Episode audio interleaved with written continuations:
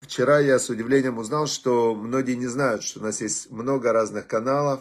Один из них это канал, один из них это канал, э, канал в YouTube, на котором больше 12 тысяч подписчиков и на котором все. Поэтому, конечно же, на нем, кстати, на YouTube больше всего уроков. Вот сейчас у меня зарядился мой э, iPad, которым я давно не пользуюсь. И может быть получится сделать трансляцию одновременно на, на Ваикро. Но я думаю, что лучше мы начнем с завтрашнего дня эту трансляцию. С завтрашнего дня мы начнем трансляцию на Ваикро. И, значит, э, ничего страшного. Лучше я хорошо настрою. Все, все я прекрасно завтра настрою.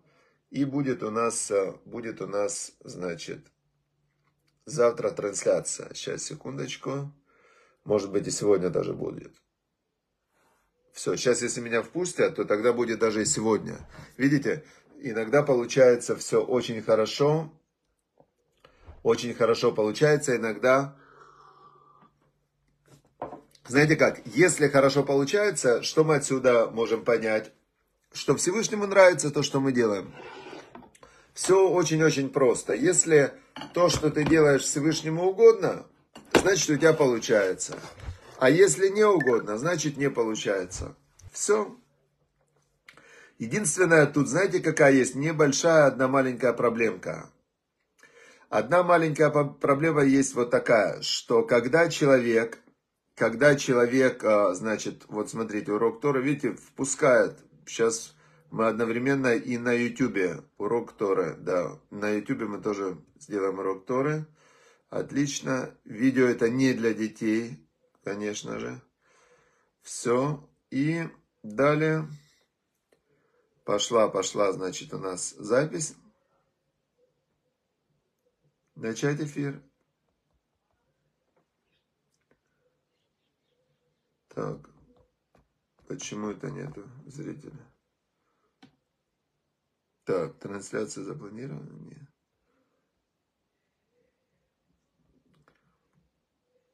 Так, секунду, извиняюсь. Доброе утро. Все, и на YouTube тоже. Ура! Значит, все отлично. Видите, я в эфире. И вы можете сейчас прямо, я, я знаете, с трех, с трех разных ракурсов. С трех разных ракурсов, но очень удобно. Все, дорогие друзья, значит, мы продолжаем активнейшим образом изучать Тору. Значит, вначале мы урока что изучаем? Недельную главу. Значит, недельную главу. Сейчас глава, интересно, что глава Беалотха это в Израиле, а в, за границей читают другую главу. Насо продолжают как-то медленнее за границей идут. А знаете, почему медленнее за границей идут? Потому что за границей Израиля а, удваиваются праздники. Удваиваются праздники, и день, а, день праздника, он двойной. Поэтому что-то там сбилось между Израилем и за границей, а потом оно сходится обратно. Значит, сегодняшний отрывок, он опять же говорит нам о левитах. О левитах, вот э, колено Леви, священники, это такой спецназ, отряд специального назначения в еврейском народе, в котором есть э, самое такое подразделение, которое называется, которое называется коины, которые могли приносить жертвы. А остальные это просто левиты, спецназ, они служили в передвижном храме, и они служили, они, значит, переносили его с места на место, и потом они служили уже в храме, когда был построен Иерусалимский храм, они служили в храме.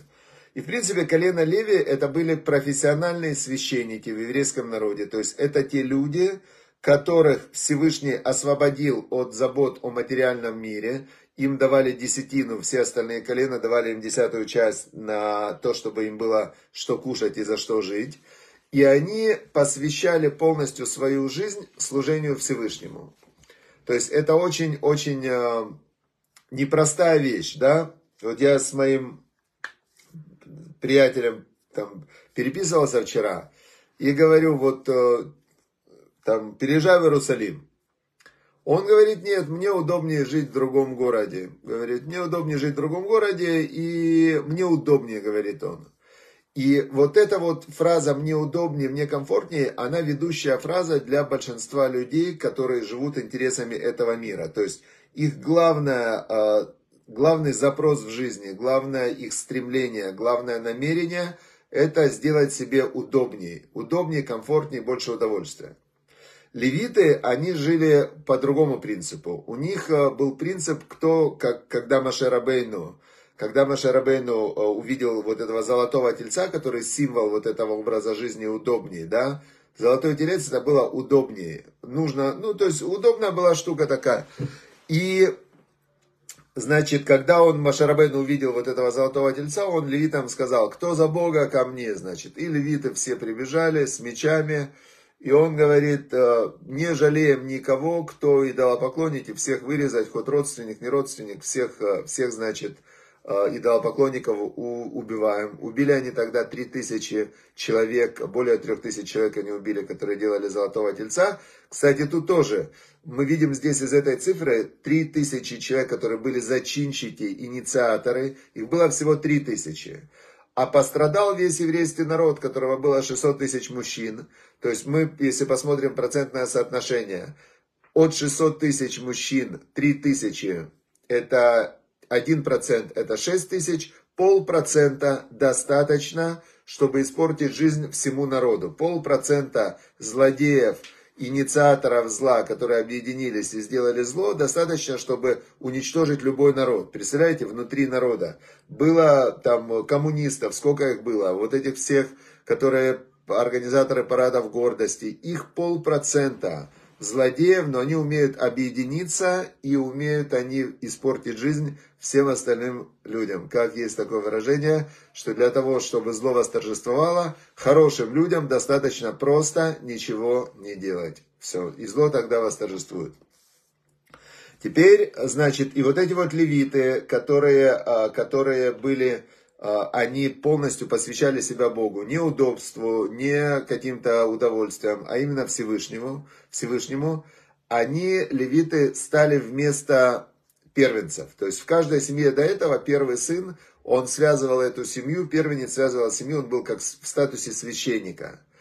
После того, как, а, как все согрешили, Бог сказал, теперь левиты, избранное колено, колено Леви, они будут как раз священниками, и, значит, он их поменял на первенцев.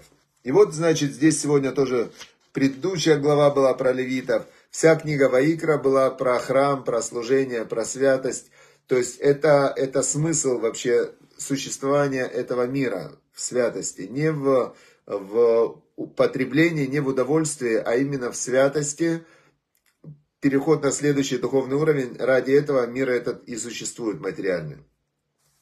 И вот, значит, здесь сегодня окончание про левитов. Сегодня очень интересный момент. Значит, э, их надо было полностью обрить, как я вчера рассказывал. Их надо было побрызгать святой водой. То есть было как, как жертва, которая приносит ее Богу, то, то эта жертва ее как-то особенно с ней взаимодействует. И, значит, э, после этого После этого, когда принесли эти жертвы, их подняли. Тут вот есть один момент, о котором спорят э, комментаторы. Давайте его разберем. Значит, написано так.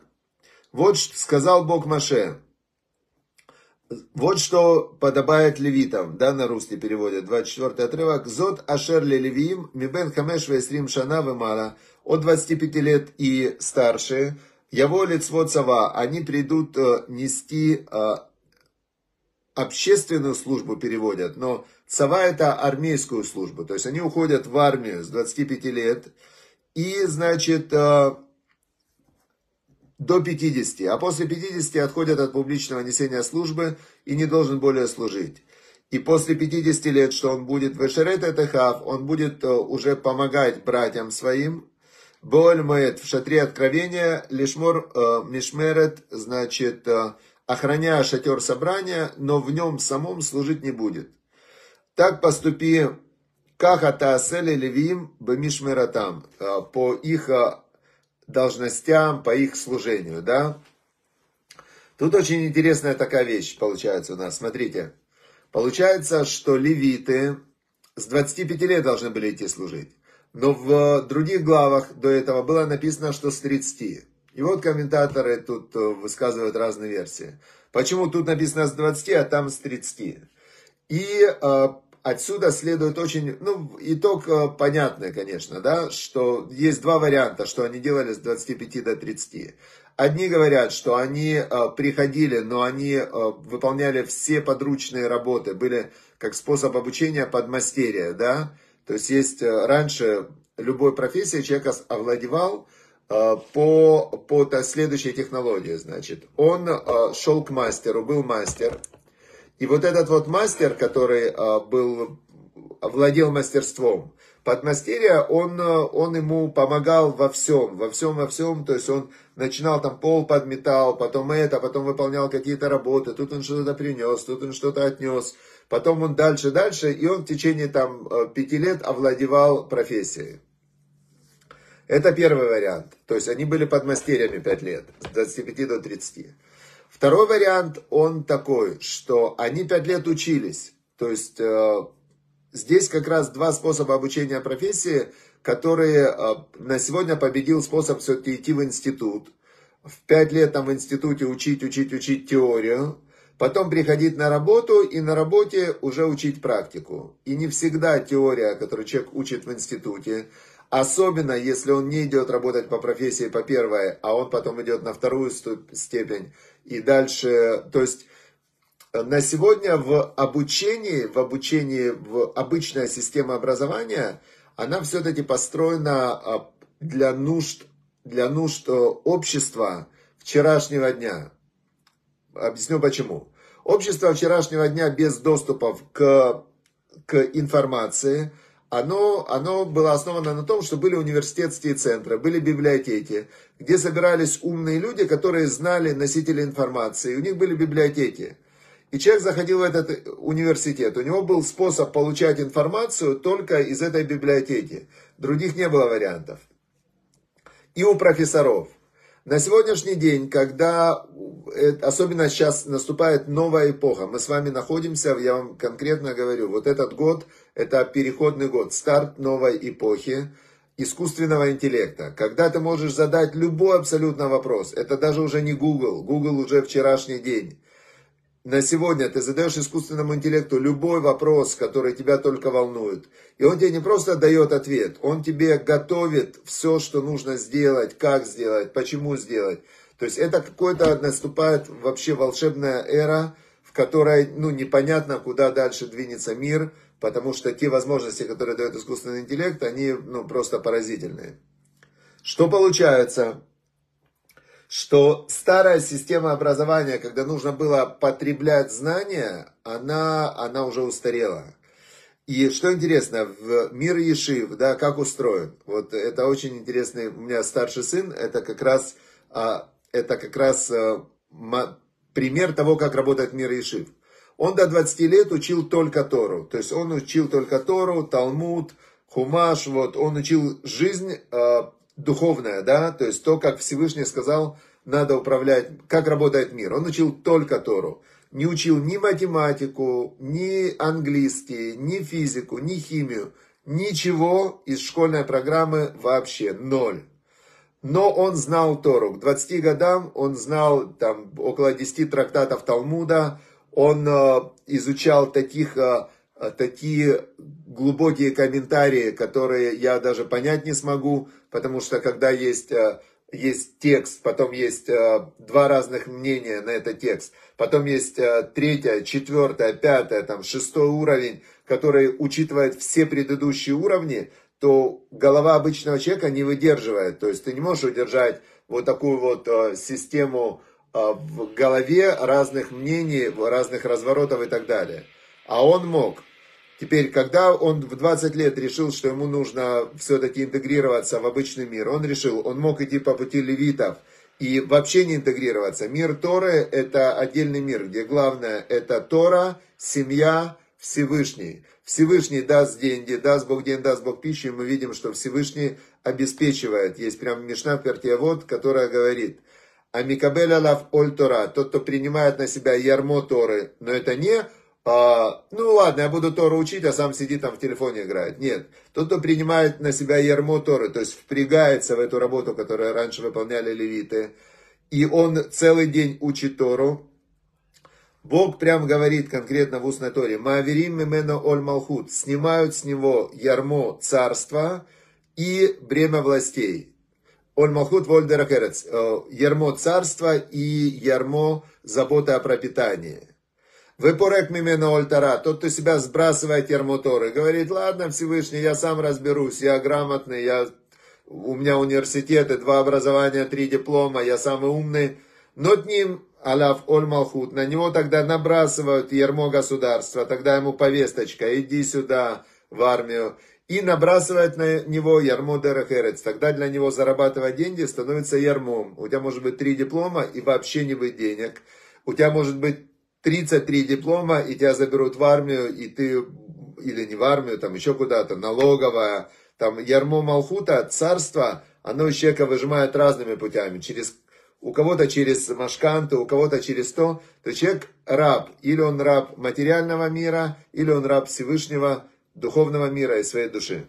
Так вот, мой сын, который решил все-таки сбросить, не сбросить себя ярмо Торы, но решил попробовать, что такое быть религиозным в обычном мире – за год закончил всю школьную программу и получил диплом, полностью физика, математика, химия, английский, все выучил за год.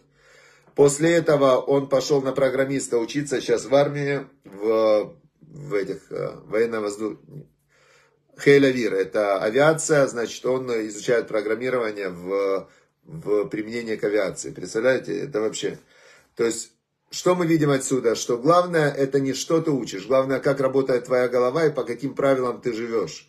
Вот этот вот принципы, по которым ты живешь, это самое главное в жизни. И левиты пять лет учили, или они учили знания Аллахот, или они жили этими знаниями. И есть в, в Талмуде, я сейчас вспомнил, в трактате Брахот есть э, решение этого вопроса. Что важнее, изучать или изучать в действии? Написано так, что Шимуша Шель Тора, Шимуша это использование Торы через прислуживание мудрецам, когда ты рядом с мудрецом находишься учишься у него практически. Ютер Гдулами Лимуда Шель Тора, это больше, чем изучение Торы. Тот, кто удостоился учиться лично у мудрецов Торы, не только слыша их информацию, слушая их уроки, но и видя, как они живут, это большее изучение, чем просто изучение Торы. Поэтому если есть возможность а, жить с, рядом с раввином, с каким-то свелитем, ходить на уроки, слушать уроки, ходить в синагогу, то есть перенимать этот образ жизни, это намного больше, чем просто учить. И сейчас у нас э, Мишли, отрывок Мишли. Значит, у нас сегодня 29 глава, 29 глава, 29 число. И Значит, здесь у нас глава это, я смотрел, думал, какой же такой вот яркий отрывок взять.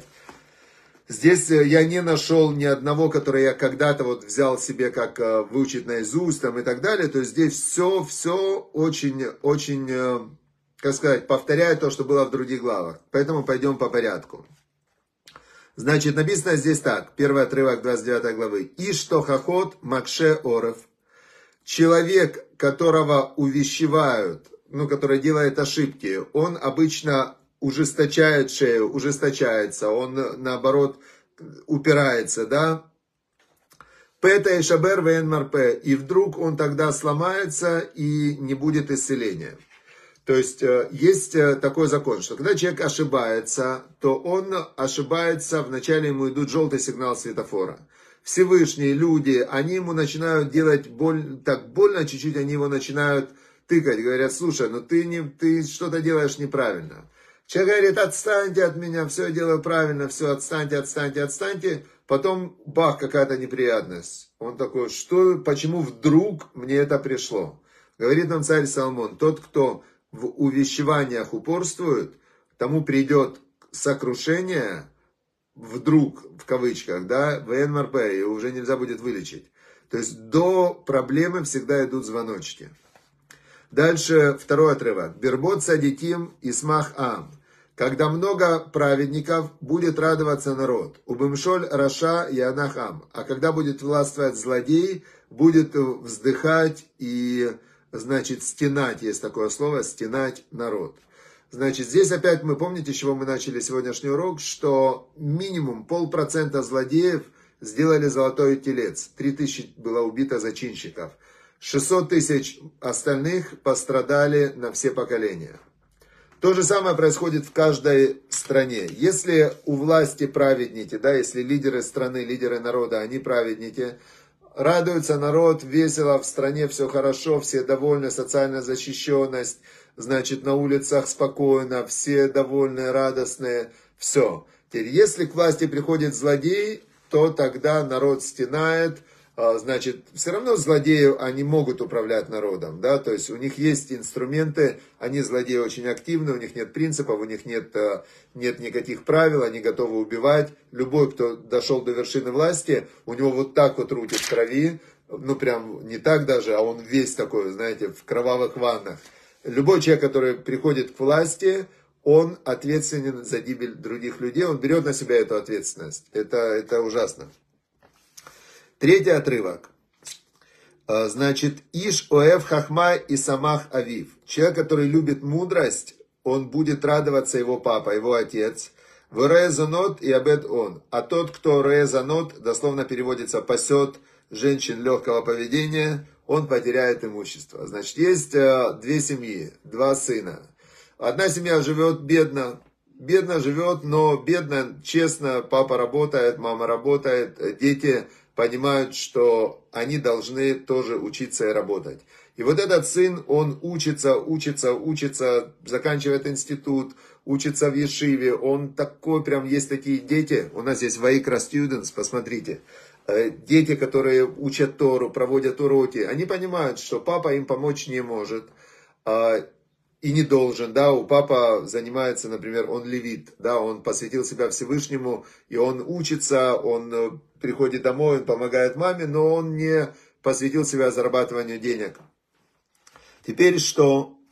А, его сын может стать Рош Ешивой, он может стать главой, он может стать кем угодно. Почему? Потому что он с детства мотивирован на развитие.